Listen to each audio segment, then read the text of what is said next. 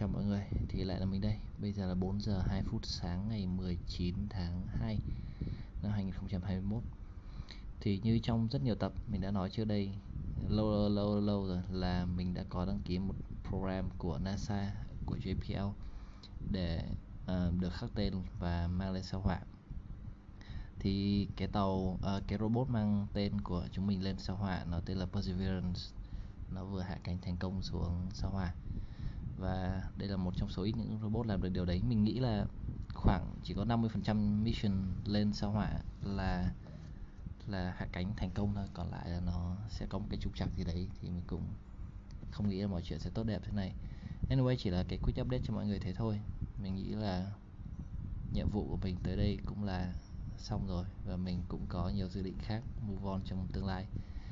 Cho nên cũng quick update luôn là mình sẽ có thể không thường xuyên kể chuyện cho mọi người nghe nữa. Nhưng mà để có gì hay ho mình sẽ cố gắng update với mọi người right à, thế thôi. Chúc mọi người có một ngày mới vui vẻ và